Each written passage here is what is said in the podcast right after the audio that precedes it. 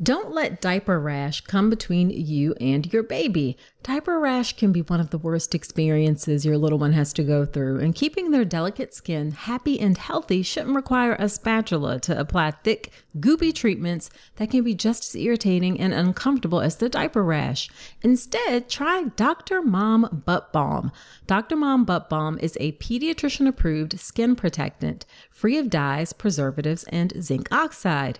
It was developed by a mom who is also a doctor when she couldn't find any traditional products that worked for her baby's persistent diaper rash. Use just a small amount of Dr. Mom Butt Balm to help soothe your baby's skin and feel good about making the right choice. Nothing comes between you and your baby, not even diaper rash. Check out Dr. Mom Butt Balm, available on Amazon or Walmart.com.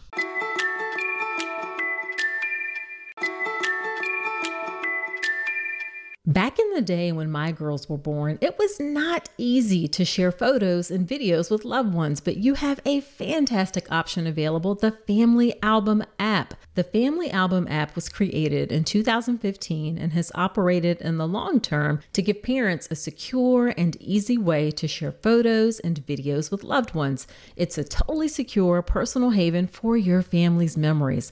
I love that there's no third party ads, no unwanted eyes. Now, let me share some of the great features that make the Family Album app a go to app. First off, the app automatically sorts photos and videos by month, allowing you to swipe back in time and see how your child has grown. No more scrolling through endless feeds or searching through folders. Another cool feature about the Family Album app is you can order eight free photo prints every month to be delivered to your home. It's really nice to have some tangible pictures to hold onto or share to document each month of your baby's life. Plus, the Family Album app has unlimited storage and it is totally free. Yes, you heard that right. No more worrying about running out of space or being bombarded by ads when you're just trying to relive those heartwarming moments. So, if you are still trying to use other messaging apps for your kids' photos, it is time to level up your family photo game with a free photo sharing app. Head over to the App Store today, search Family Album, it's all one word, download the app, and start creating a legacy of love one photo at a time. I have been wanting to do this episode for a while. It is with a birth photographer.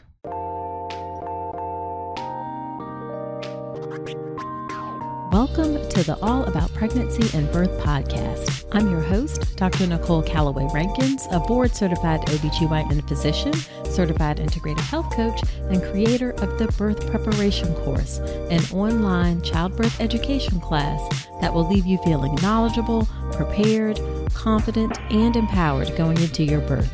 Quick note this podcast is for educational purposes only and it's not a substitute for medical advice. See the full disclaimer at ncrcoaching.com forward slash disclaimer. Hello, hello. Welcome to another episode of the podcast. This is episode number 59. Thank you for spending a bit of your time with me today. All right, so in today's episode of the podcast, we have a birth photographer.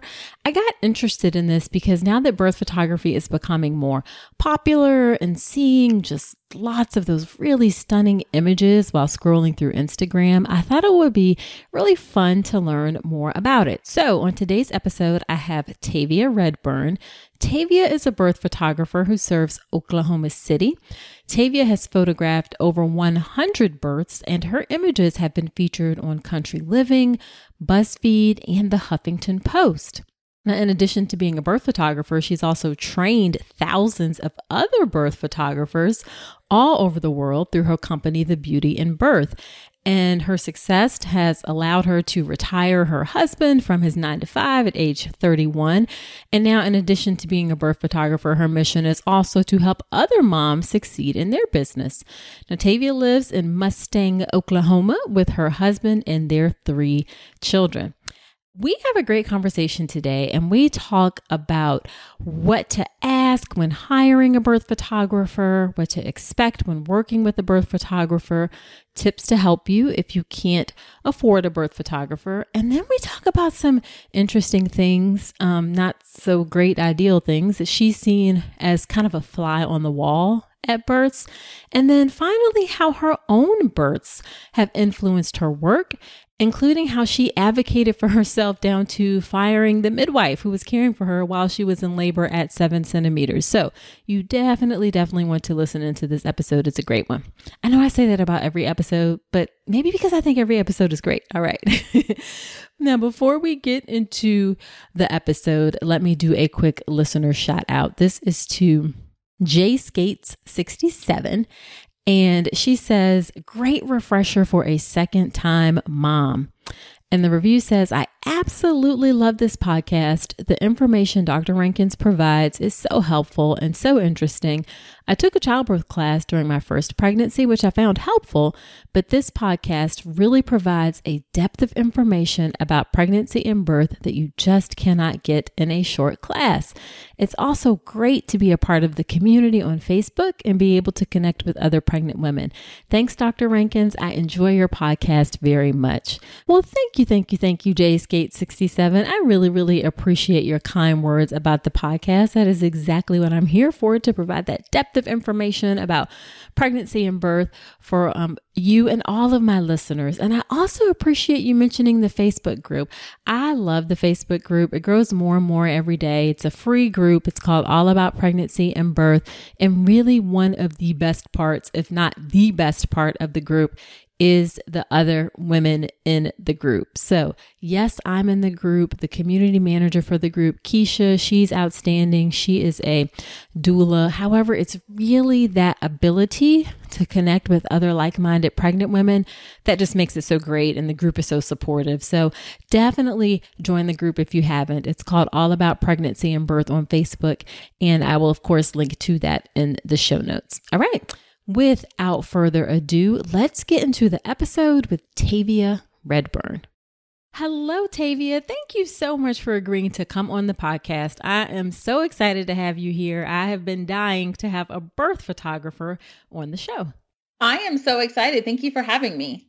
Yeah, so why don't you start off by telling us a bit about yourself and your work and your family? Sure. So my name is Tavia. I'm a birth and newborn photographer in Oklahoma City. I am married to my high school sweetheart. We've been married for 13 years. I had to think about it. Uh, we have three kids um, who are 11, 8, and 6, two boys and a girl. And I have been a photographer since 2009 and photographed my first birth in 2012. And yeah, that's pretty much me. Okay, all right. And how did you just wait? Okay, so you just you became a photographer in 2009, you said, but then started doing births in 2012. Correct. Okay, so I guess how did you decide to become a photographer, and then how did you decide to focus specifically on birth and newborn photography? Yeah. So in 2009, I uh, my son was about eight months old, and I wanted to take better photos of him. You know, I just thought like I want something higher quality than like the little point and shoots. There were no phone cameras back then, right. or they were really terrible if there were, if they existed. Um, and so I bought my first little Canon Rebel DSLR and took a photography class here locally to learn how to use it and how to shoot in manual and all that stuff. And while I was learning, I had um, friends and family approach me to take photos for them. I've always been entrepreneurially minded.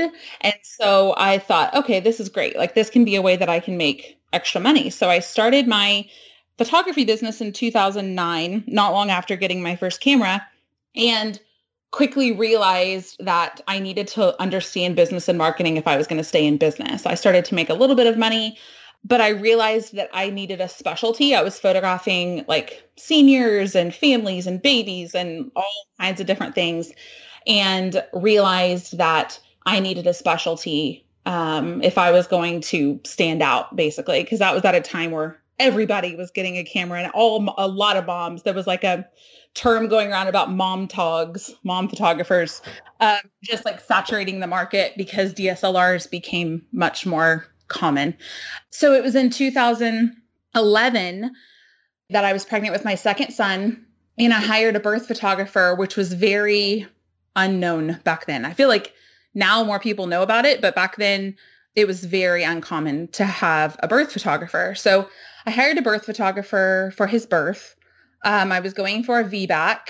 I was in labor for 36 hours. Ooh.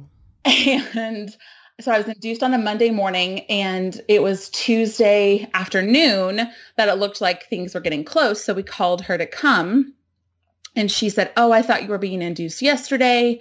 I'm not going to be able to make it. I don't have time. Oh. So thankfully I had a doula. I had a successful VBAC. I had a doula there who took some photos, but of course it wasn't the same as having a birth photographer there like we had planned. So it was after that experience that I decided that's what I wanted to, that's what I thought I wanted to specialize in. I had never photographed a birth, but I knew that birth was something I was super interested in. And um, I wanted to be somebody that moms could rely on, that people could trust to do what they say they're going to do. Absolutely. Okay. Well, first off, let's give a shout out to your successful VBAC. Yay. Yay. but that is like awful that she just like ditched you at the very end. My gosh, I, I don't understand how people could do that. I don't understand how people could do that either. But looking back, honestly, I'm really thankful for that experience because it led me to where I am today. I don't know if if I would have considered birth as a specialty um, if that hadn't happened. So I think it it happened for a reason for sure, but it was definitely very um, frustrating and disappointing in the moment. Yeah, isn't it amazing how the universe, God, whatever you want to call it, like orders things to end up being in your benefit. You just can't always see it in the moment. Yeah, absolutely. Yeah, 100%. Yeah, for sure. For sure. All right. So, Let's talk about a little bit about if a woman wants to choose a birth photographer because as like like you said, it's becoming more common um, the the specialty or field of birth photography in particular. So, what are some questions, like at least three questions, women should ask when they are thinking about hiring a birth photographer? Yeah, great question. So. Um, I think first off is what is their experience level? Like how many births have they photographed? Have they photographed your specific type of birth. So if you're having a home birth or hospital birth or birth center or VBAC, like have they photographed a birth like that? Um, as well as understanding if they understand how to photograph in low light, because a lot of times it can be dark. Oh, um, that's it's, true. Yeah, it's just totally different than any other genre of photography um, because you're on call and because you never know if it's going to be daytime or nighttime. So um, the first thing I would ask is just what their experience level is. I would also ask them what happens if they miss the birth. So if you have a really fast labor and they don't make it in time, what does that look like according to their policies? Most birth photographers will have some kind of policy in place for that. And then do they have backup photographers and backup equipment? This one is super, super important because just like a wedding, you don't get a chance to photograph a birth again. There's exactly. there's no second chance. And so making sure that that photographer has not only backup photographers for them if they become ill or if they have a family emergency and they can't be at your birth, they have backups in place as well as equipment backups for everything. So I carry backup cameras, backup lenses, backup um, memory cards, all that stuff just in case something fails. Like I said, you don't get a second chance. You need to have a backup. Excellent, excellent. All excellent advice. Expecting parents who are looking for great nursery decor, this message is for you. As you prepare for the beautiful journey ahead, let Home Threads be your partner in creating a serene nest for your growing family. At homethreads.com, explore a collection designed for comfort and style during this special time. From cozy nursery essentials to soothing rocking chairs, Home Threads has everything to create the perfect home for your little one and always at the best value. If you like unique items, then you definitely need to check out Home Threads. We got a silver picture frame from Home Threads that is absolutely beautiful. It's one of those timeless classic items that will last for years to come and it fits in any space in your home. Be sure to visit homethreads.com forward slash Dr. Nicole today and receive a code for 15% off your first order. Home Threads, love where you live. So, when a woman is working with a birth photographer, kind of what should she expect? Like, I, I, presume you don't just like show up in the delivery room like, "Hey, I'm here." like, how does the right. whole process work? yeah, absolutely. So, um, I always recommend moms contact birth photographers ASAP because some of them, some of us fill up really quickly. I have a lot of repeat clients that pee on a stick and call me.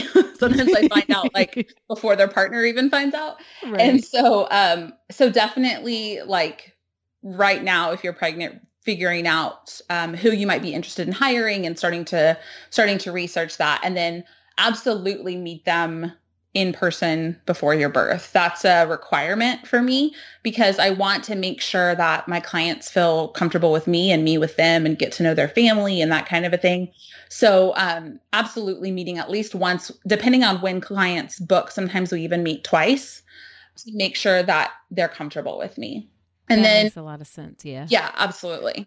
And then I also, um, you know, I, I approach birth photography like a fly on the wall. I always tell them I'm not going to be in there trying to like pose you or have you do it. You know, it's not a regular session. It's very documentary. So I am going to be a fly on the wall, like hanging back, letting everybody do their thing and just taking photos of things as they happen. And so I think most photographers follow that policy, but that's something worth mentioning to the photographer as well is like, you know, how do you behave at the birth and that kind of thing? Because a lot of people are uncomfortable with the idea of a stranger being in the room. So um, communicating that ahead of time as well as meeting ahead of time, they're not a stranger anymore. exactly. Okay. So you are you are there to capture the moments again, not like and I, feel like it would be weird to ask people like, "Can you move this way? Can you move that way?" like you're you're there to more capture the natural moments of birth. Absolutely. And, you know, I'm really sensitive to whatever type of birth mom is planning. So we talk about that in the birth consultation. Like, are you planning a natural birth? Are you planning, you know, a VBAC? Are you wanting to labor at home as long as possible? Like all kinds of different things because I want to know you know, if something goes differently than she's planned, I want to be sensitive to that. So we talk a lot about their birth plan and and what they're planning on in the consultation. Gotcha. Gotcha. And then do you talk about like certain shots or moments or things that, you know, they definitely want or don't want to get? Yeah, absolutely. I always ask them if they have any must haves or don't wants when it comes to birth photography, understanding that it's birth and anything can happen and we'll do the best we can to get what they want. Um, but I like to know if they have any expectations going in as far as like what types of photos they want or any types of photos they don't want. I think a lot of people think that birth photography is just like crowning shots. And we I always explain it like it's just like your wedding day. Like you have the bride getting ready, you have the actual ceremony, and then you have the reception. And it's the same type of thing with birth photography. You have labor, you have delivery, and then you have after delivery when everybody's meeting the baby and that kind of a thing. So it's really about telling the story of the day, not just the baby being born. Oh, nice. I love that. I love that. So you mentioned um, misconceptions. I'm curious, are there any other like misconceptions that people have about birth photography? A lot of people are surprised that we're on call. I mean, you understand being on call. I do. but I think uh, because they're coming at it more from the photography side and less from the birth side, I have a lot of um, partners who will come in and say, "Oh, so like you'll come in the middle of the night," and well, it's like, "Yeah, that's when birth happens, uh-huh, anytime." So we'll be there day or night. Um, I think moms understand a lot of things and then they bring in their partners who are usually like, okay, wait, what? She wants to spend how much money on what now? so right, right. they take a little bit more um, convincing and understanding like exactly what all is involved. Gotcha, gotcha. And I guess I should throw out there how much do birth photographers cost? Is there a range or what can women expect to pay? Yeah, absolutely. It varies, just like anything. You know, I mean, if you think about like hiring a wedding photographer, there's such a wide range. You could get somebody who's just starting out that charges a couple hundred bucks, or you could get somebody who's super experienced that charges five thousand dollars. Like right. it's just a really massive range depending on um, where you live and the experience of the birth photographer and everything that's included in their packages and that kind of a thing. Um, from my experience, I would say maybe plan on about $1,500, including your digital files, but it can definitely go up from there. I live in a low cost of living area, so it can definitely go up depending on where you live. Gotcha. Gotcha. Okay. So I'm curious kind of what happens in those scenarios when things aren't going exactly like the woman planned or she you know once unmedicated and then it turns into an epidural and you're just kind of sitting for hours. Mm-hmm. there's not necessarily much action or what happens if she has to go for a c-section. How does all that work? Yeah so kind of two different situations. If she's planning on a natural birth and ends up having an epidural, you know, we just go with the flow. I always tell moms in the consultation, like, we're going to be there no matter what. So if you're having a home birth and you transfer, we're going to the hospital. You know, if you have, uh, are planning on a vaginal birth and end up in a C-section, we're going to do our best to get into the OR, but at least hospitals around here there are certain hospitals who will not let an additional person in the OR period. And there are some, and it just depends on the provider as well as the anesthesiologist that's on call. So we just kind of have to do our best to to schmooze the stuff. Yes. and like and convince them that we are, you know, that we can go in. But as far as the mom is concerned, I just let them know like this is a possibility. Um, however, there's a lot to photograph, even if we're not allowed in the OR. Um, there's a lot to take photos of before and after, especially after because a lot of moms, I mean, I've had a C-section, so I remember not remembering much after my son was born. And so at that point, having a photographer almost even becomes more valuable because there's so much that happens that you don't even remember that the photographer can capture. Right, right. That's an excellent point. Excellent, excellent point. Okay. You're go with the flow. And it sounds like you have these conversations ahead of time with moms to be prepared for all of these possible things. Absolutely, 100%. And that's something that we really stress to our students. So that's something I didn't mention is I also educate other birth photographers who are new to the industry or um, in marketing and that kind of a thing. Oh, cool. And yeah, and so what I stress to photographers is that disappointment is usually unmet expectations. Yeah, uh, and yes. It's, yes. It's it's the same Pause. thing with with birth. yes, like yes, exactly. yeah. So it applies to a lot of things, right? So disappointment is usually unmet expectations. So if we want to avoid disappointment with our clients, we and there's so many what ifs with birth, we really have to talk about all of the what ifs beforehand so that if something happens where she's planning a VBAC and ends up with a repeat cesarean or um, you know, you miss the birth or things like that, you've already talked about that. So she knows, oh, okay, well, this happened and Tavia said this would happen if I ended up with a C-section. So that way they understand what your policies are before that situation even presents itself. Gotcha, gotcha. And I guess the other question I have is what what sort of mix of births have you photographed? Like hospital versus home versus um, natural or unmedicated versus epidural? Do you have like a little bit of mix of everything? Yeah, we really do. I think that you asked about misconceptions, and that kind of reminded me. I think a lot of people think that birth photography is only for moms having a specific type of birth, which is usually a natural birth or a home birth.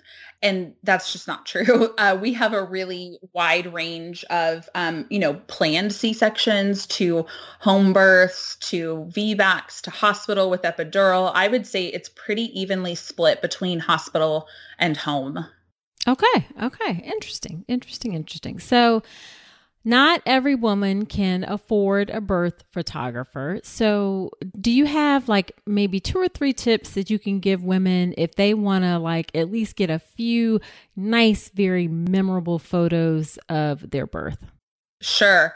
So, the main reason moms hire birth photographers is so dad doesn't have to fumble with the camera or so that mom doesn't have to think about photos or all those things. So, of course, I would implore people to try to find those newer photographers trying to build their portfolio or that kind of a thing because there's of course just really no substitution. But oh, that's a good idea. So maybe find someone who's newer and they're going to be less expensive. Absolutely, yeah. So um, a lot of my students work on building their portfolio before they charge full price. And so we teach to significantly discount while you're learning and building your portfolio. So if they can find somebody that is still learning, you can get birth photography significantly cheaper than the prices I was talking about earlier. Okay. Um, but if you're like, you know, even after the photographer leaves or something like that, you want to try to still get some nice photos in the hospital. Um, I think lighting is really key. So if there's a window in the delivery room that you can get some good lighting on your subject. So whoever's taking the photos, make sure that your that light is hitting your subject because whether you're using an iPhone or a professional camera, lighting is really what makes the difference.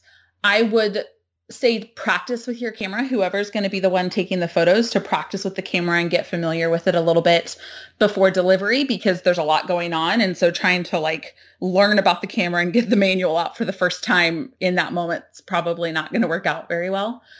And make a bucket list, like make a list of like five or 10 photos that you're just like, I really want to get a photo like this. That way you don't forget because it's, you got a lot going on when you're up at the hospital or at home wherever you're giving birth and making a bucket list of you know five or ten that you really want to get will help you not forget in the moment. Nice nice. What do you think about asking a doula to take a few pictures? I mean what are your thoughts on that? Yeah absolutely. I mean i'm super thankful that my doula had her camera there for that day that my my photographer didn't show up. Um I think that it can be difficult in the moment of delivery for doulas who are not experienced photographers to get the photos that you have in your mind. So I would just make sure that as a mom, you have your set your expectations in your mind set appropriately.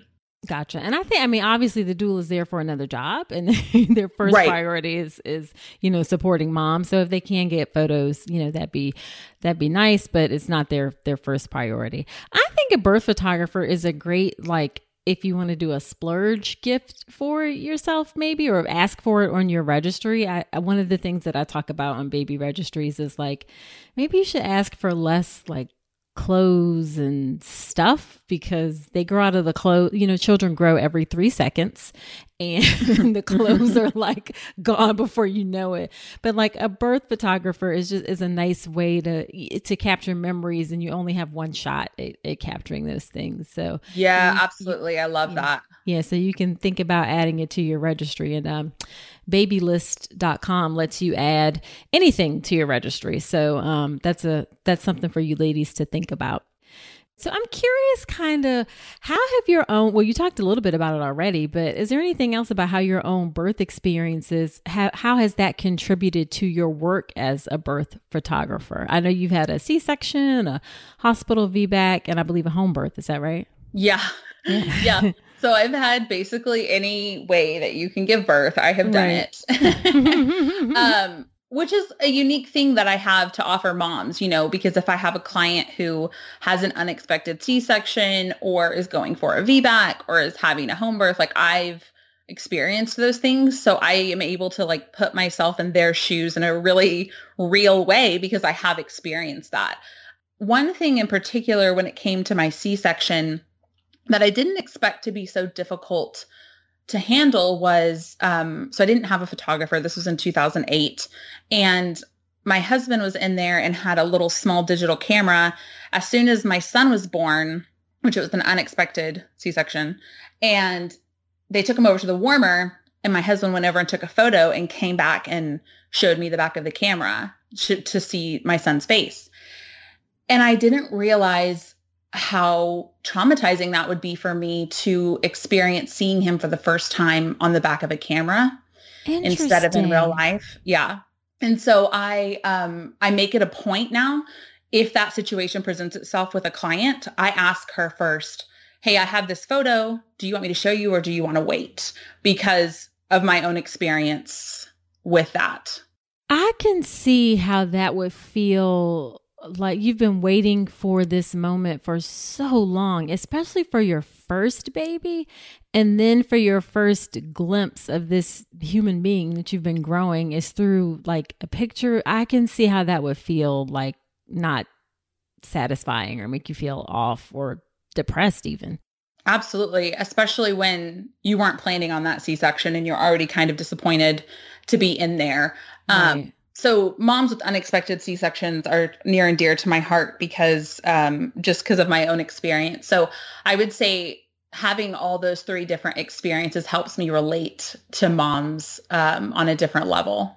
Gotcha. Gotcha. Yeah. I think um, once you become a mom and then you work with other mothers, it just kind of changes how you interact with with people. I'm not saying that people who don't have children can't do it. They they can, but there's just something about that relatability. I talk about how like I've had a NICU baby and now I have a soft spot for women that have NICU babies. So Yes, I love yeah, that. Mm-hmm. Yeah, yeah, yeah. So I'm curious, how do you balance the unpredictability of birth and having young children and a family to take care of? Yeah, great question. I um, started photographing birth when uh, I had a let's see, my son was like eight weeks old, maybe 12 weeks old, uh, when I photographed my first birth. And then my daughter was born in 2013. And so I went through photographing birth while pregnant with a newborn and now all the way, now they're older and it's a lot easier. But when they were babies, and you were probably breastfeeding and yes. all, all, that. Oh my gosh, yeah. That was a lot. It was a lot. It was a lot. I was determined. I was going to make this thing happen.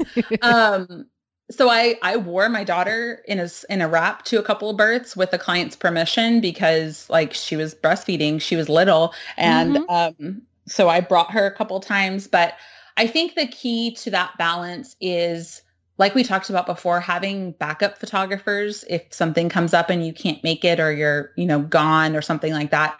Um, having reliable childcare that is willing to be on call for you, that you can drop your kids off if you need to, um, and you know, setting expectations again with the client and getting a really solid labor history from them if they have one. I oh that's something we always talk about in detail because I want to know if they have a history of fast births or you know, I've had some moms that have had five, six, seven kids, and they're like, okay, so what happens is they just like tell me, okay, so I go in, I get Pitocin, they break my water around noon, and I have a baby by three. Like, legit and that's what happened. So right, right, just having that conversation with them ahead of time if they have a labor history to understand if they call me how quickly i need to get there. And that helps me balance and manage my my home life too because i know if this mom calls me i need to get there now and then I actually have another photographer on my team now, and we trade off basically on call time. So um, that makes it a lot more manageable for both of us. Um, if one of us is, you know, at a kid's recital or something, the other one can go to the birth, and we don't have to miss quite as many family events. Oh, that's nice. So you guys like for one week somebody's on call, and the next week or the, that kind of thing. Yeah, usually it kind of ends up just you know, if somebody's in labor, we, I, if I'm doing something or I'm unavailable, then she'll go or vice versa. So we just kind of gotcha. see who's available. It's not like designated time off, but, okay. Um, but it does make it easier to not miss big things. Right, right, right. That's nice. That's nice. And it's the same thing, kind of sounds like what we do in obstetrics to try to make it so that things are a bit more predictable and, and work life. Um, I say integration. Uh, balance always makes me feel like we're like teetering on the edge of something, but just kind of like integrating the things that are important to you. To yeah, I love work. that. Yeah. I love that. Yeah, yes. Hey, so you made it this far in the episode, and I'm thinking it's because you enjoyed this podcast. Well, if that's the case, then I have a favor to ask. Creating and producing the All About Pregnancy and Birth podcast has been one of the greatest joys of my life. I'm so grateful to have each and every one of you on this journey with me. Your support and engagement means the world to me, and it's what helps keep this podcast going. But here's the thing Producing a podcast involves time, effort, and resources from recording equipment to an editor, hosting fees, coordinating guests, countless hours spent researching and crafting content. It all adds up. And that's where I could use your support. I've never wanted to turn all about pregnancy and birth into a paywall. I want it to remain accessible to everyone. That's why I've set up a way for you to support the show financially if you're able and willing. If this podcast has helped you during your pregnancy, your birth, or your life, I'm asking you to consider contributing to the show. Your support will help cover production and team costs and ensure that I can continue delivering the episodes you love. So, in the month of March, head to drnicolerankins.com forward slash support and contribute whatever you can. Your support, no matter how big or small, makes a significant impact. It helps us continue delivering high quality content and ensures the future of all about pregnancy and birth. Again, that's drnicolerankins.com forward slash support. Thank you so much for being part of the All About Pregnancy and Birth community. Now back to the show.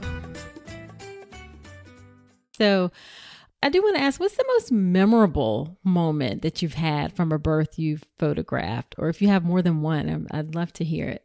Oh, man. That's like making me choose a favorite child. I know. I was like, maybe she doesn't want to say some of her clients will be like, no, wait a minute, what am I? My birth was memorable. um, I like I said, I think that those births that um, are similar to my own, of course, hold a special place in my heart. I actually had a surrogate birth one time that was really neat and just different. Oh. I think that the ones that are just a little bit unique always kind of stick out because you don't do them all the time. Right. Um, I had a mom pregnant with twins wanting a vaginal birth and something happened. I think she went into labor earlier. I can't remember. Something happened and and we went to the hospital and she was going to have to have a C-section and they were waiting for a room to open up and she started having contractions in there and like breathing through contractions, really hard contractions. And they checked her and she was a nine sitting there waiting for an OR to open up. Okay. Yeah. And so they said, um, yeah, we can, let's go for a vaginal birth. So they took her into the OR. I was allowed to be in there and she ended up having a vaginal birth with both of her twins. Nice. So that was really cool. That was a really yeah. like fun experience. Um, that she was kind of on just a roller coaster of like, this is not going to happen. This is going to happen. This is not going right. to happen. And then it finally right worked out for. Her. So that was really unique and fun. Yeah, I think VBAC, HBAC are always close to me. Like surprise genders are always really fun. Like there's a it's it's a really fun job. yeah, I love surprise gender. Like that is one of my favorite things because most people, a lot of people don't choose that. So myself included, I was like ultrasounding myself, like ridiculous. but um, so a lot of people don't choose it. So it's always like, a moment. I'm like, who's going to announce it? Nobody say anything until the dad or whoever's going to say it. So I yes. love surprise gender. Yeah, that's always um that's always a fun thing. I actually got I actually got really mad at a nurse one time who announced a gender before oh, the no. dad did. I was so hot. It was their last baby and you know, this was the moment, but anyway, I dig- I digress a little. Oh, I like surprise genders. Yes. Yes. yes. I'm with you. I can't figure I can't wait. I like I couldn't with any of my kids. Like I had yeah. to find out, but when my clients do it, it makes me really excited. Yeah. so have you seen anything, you know, I was thinking about kind of like that fly on the wall concept like you talked about. Have you seen anything that surprised you or even angered you at a birth? Um, absolutely. I was going to say that was the that was the wait a minute, like I could hear the pause. That was yes, I have seen things. I'm just yes. curious. What what have you seen? Yeah. So I think that I have a unique situation in that you know, doulas typically attend a, a typical type of birth. You know what I mean? And I am at, you know, just meaning like typically someone who wants to have a natural birth is what I mean by that and I have such a wide range of people that hire me from, you know, scheduled C-sections to I'm going to go in and get an epidural to anything. And so there have been hospitals locally that I, one in particular, that I will not shoot at because of how providers treat moms and just the lack of consent that is given to them. They eh, just doing things. And it was something one time in particular that I had a breakdown. Like I was like, I can't, I didn't even think about not shooting at that birth anymore. And I called my midwife while the mom was back in the OR. And it was a situation really similar to my C-section. So I think it also kind of like triggered me a little bit. Right. And I called my midwife and I was just telling her, like, just venting about what happened and just processing everything. And she said, you don't have to shoot at that hospital anymore.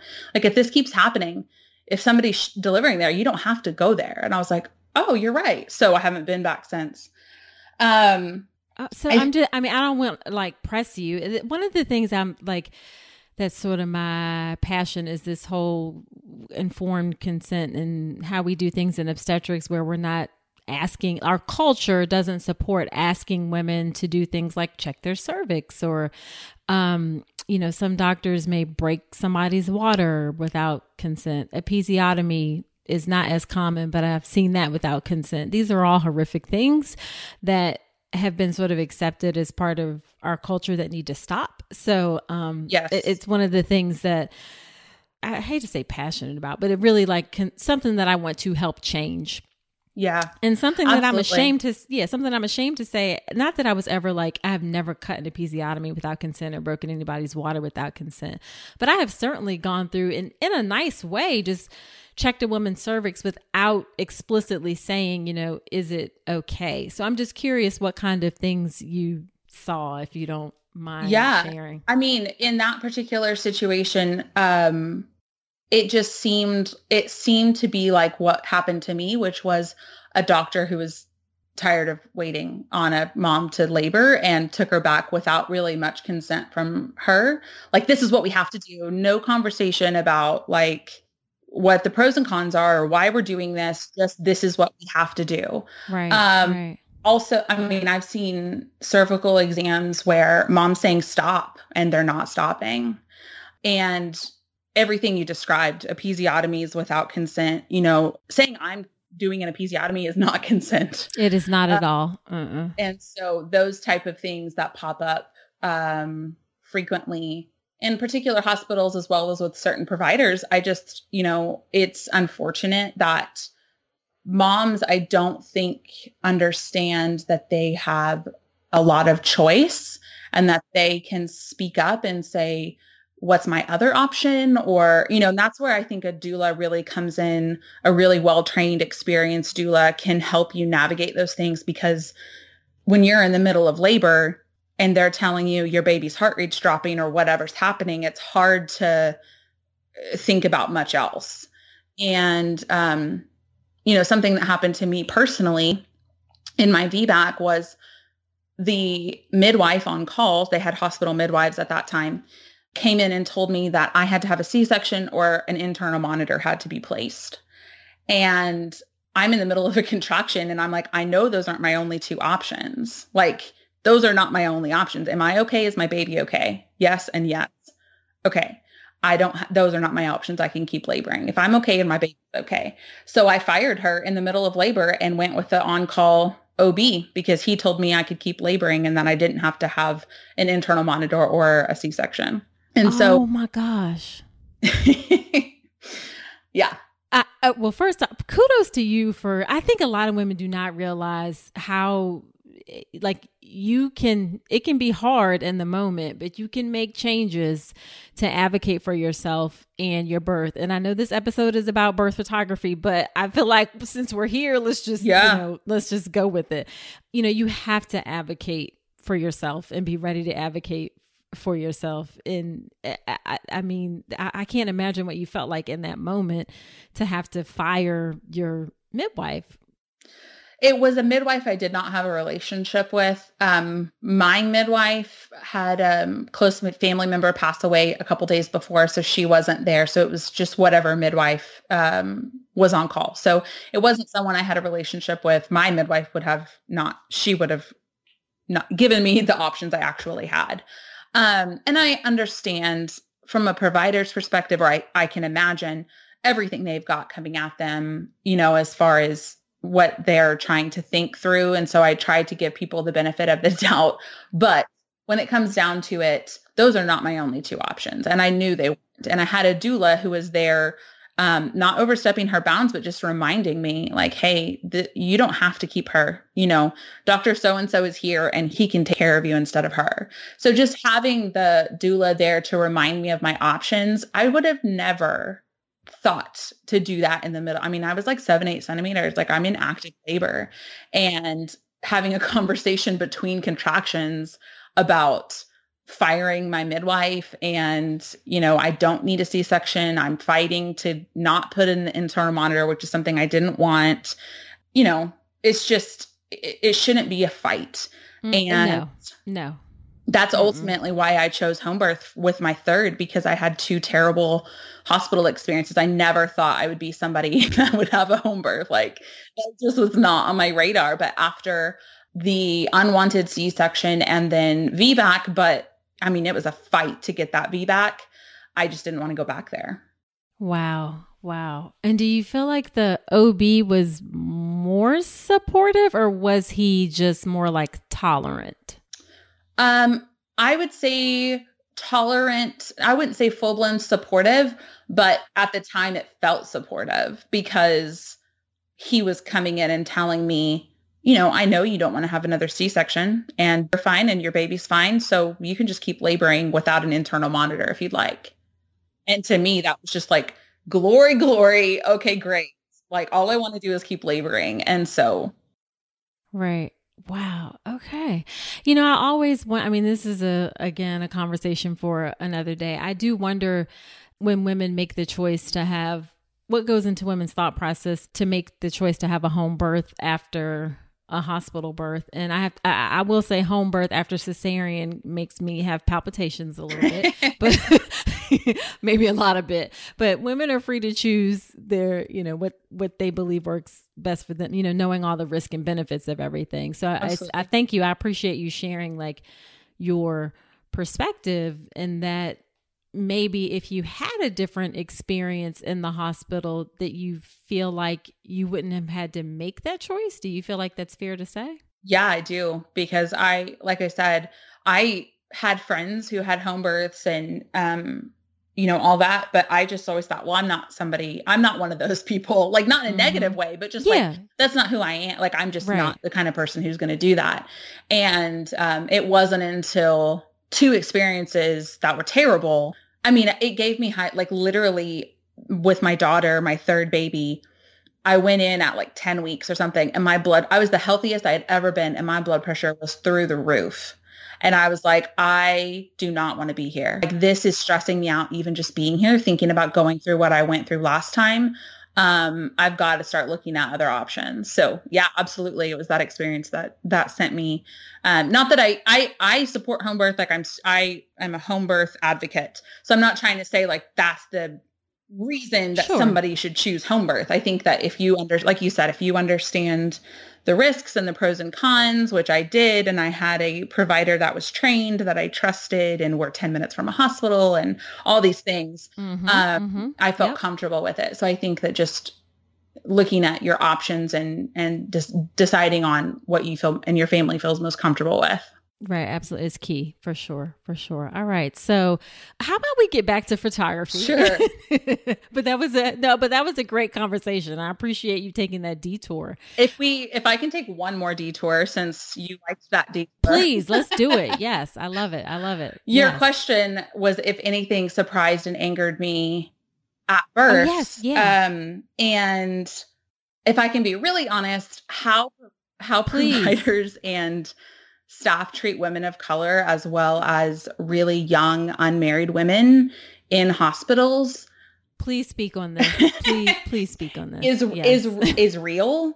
Um i've definitely seen that bias towards both in real time. And it's something that is not acceptable and needs to be talked about and it needs to be addressed among medical professionals and understand like what bias they have if any because it's affecting women Thank you. Yes.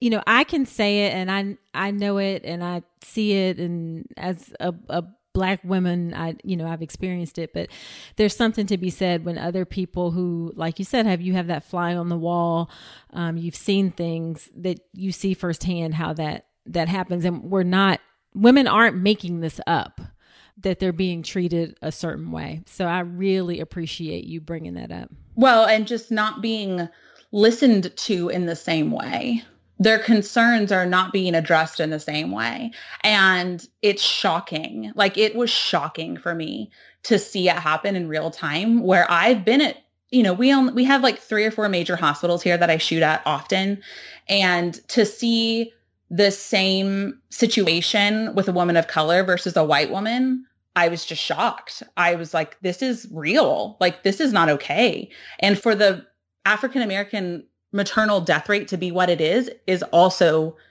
worth mentioning and, and just like displays that perfectly. And it is directly related to what you're saying, how people aren't listened to the same way. Their concerns are not taken the same way. And that has very serious implications for outcomes. So thank you. Thank you so much for bringing that up. Absolutely. And if and if nobody has heard of um, Kira Johnson, I don't know if you're familiar with her story. I, I am indeed. That is a horrific story. and I, I I encourage anyone who's interested in making a change on this topic to to research her and her story and what happened to her to get a better understanding of of what's going on. Yeah, and I will link to her story in the show notes, guys. And the the the short version is she had a C-section and she basically bled to death after her C-section and it was completely unnecessary and preventable. Absolutely. Yeah. Yeah.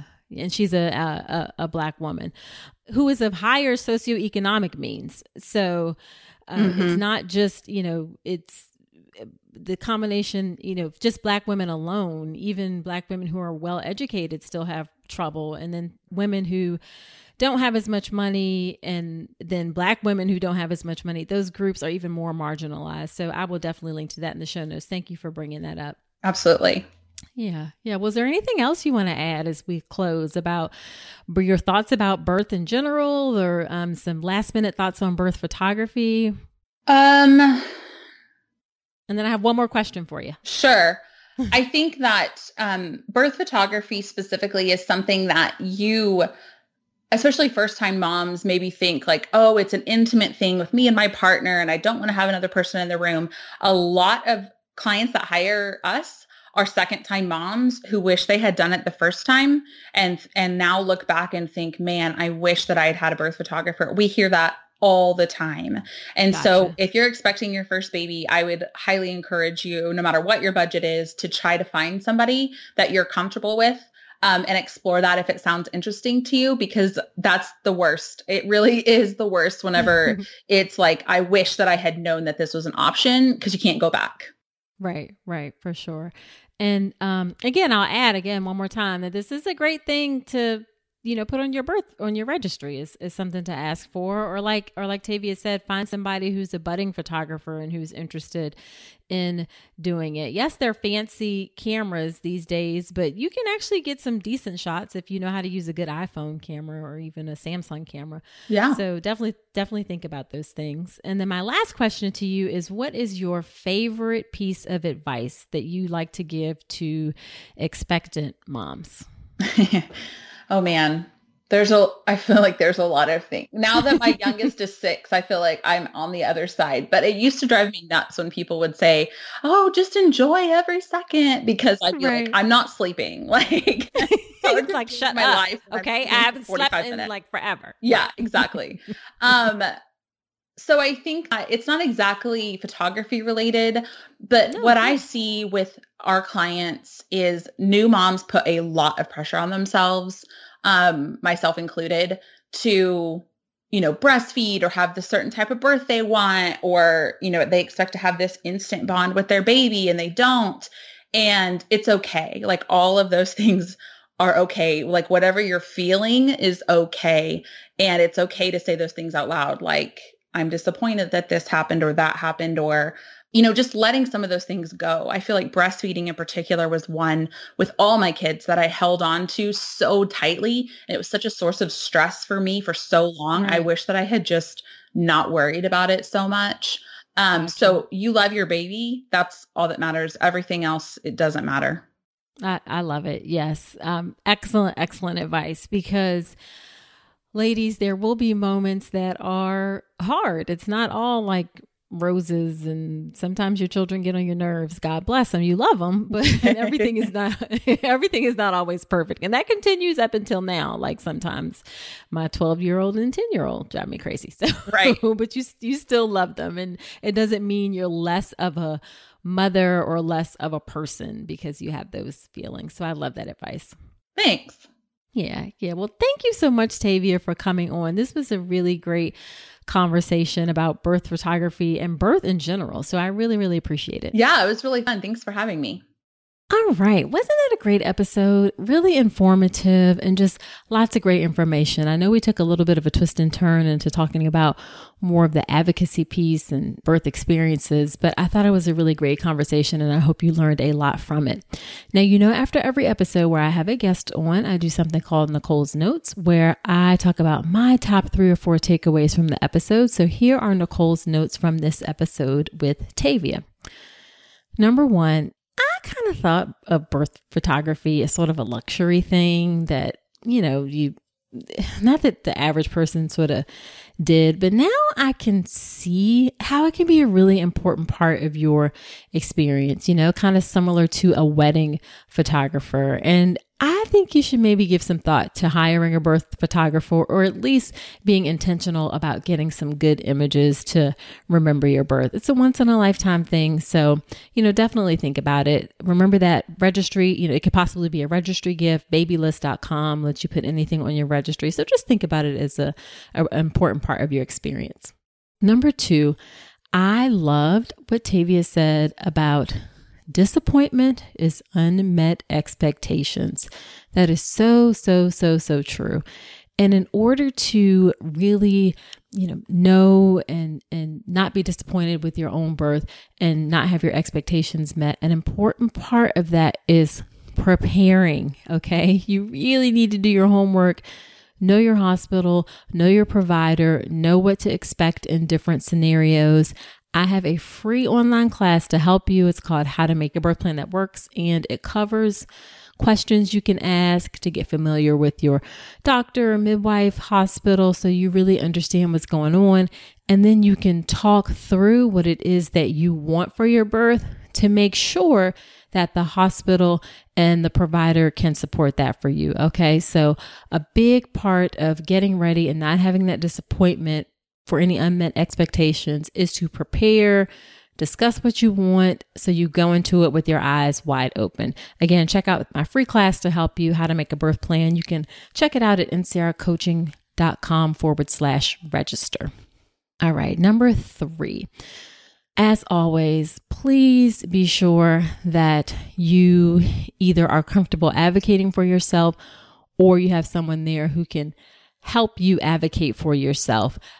Tavia fired her midwife in favor of a physician. That does not happen too commonly, but it's an important point that you really need to have the person there who is going to support you the most in the moment, whether that's a midwife or a physician. So don't be afraid to advocate for yourself when you need to. Now, hopefully, it doesn't get to that point where you have to fire anybody in the middle of labor, but um, you know, do what you got to do. And I think doing your homework, or I know that doing your homework ahead of time and really trying to prepare yourself as much as possible kind of limits the need to have to do those sort of things. Okay.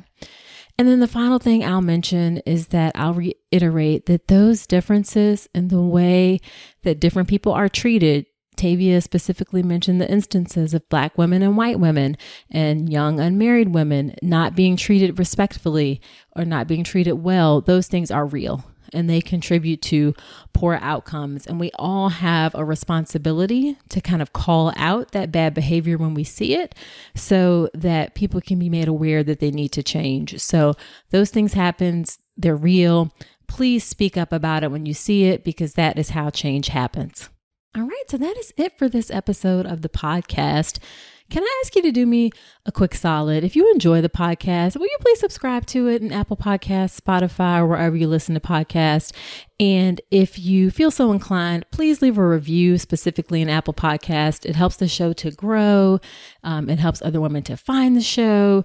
Uh, helps other women who need the show, you know, to to connect with it. So definitely subscribe if you enjoy it and then leave that review. I really, really appreciate it. And then, of course, my favorite part of the reviews is giving folks shout out on future podcast episodes.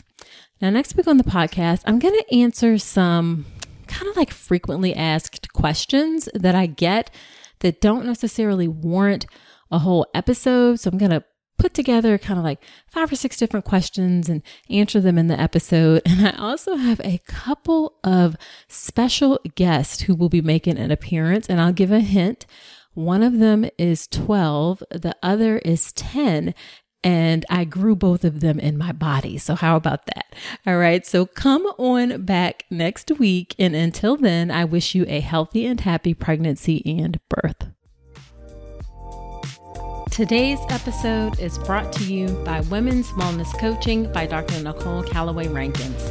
Head to ncrcoaching.com to check out my free one hour mini course on how to make your birth plan, as well as my comprehensive online childbirth education class, the Birth Preparation Course. With over eight hours of content and a private course community, the birth preparation course will leave you knowledgeable, prepared, confident, and empowered going into your birth. Head to ncrcoaching.com to learn more.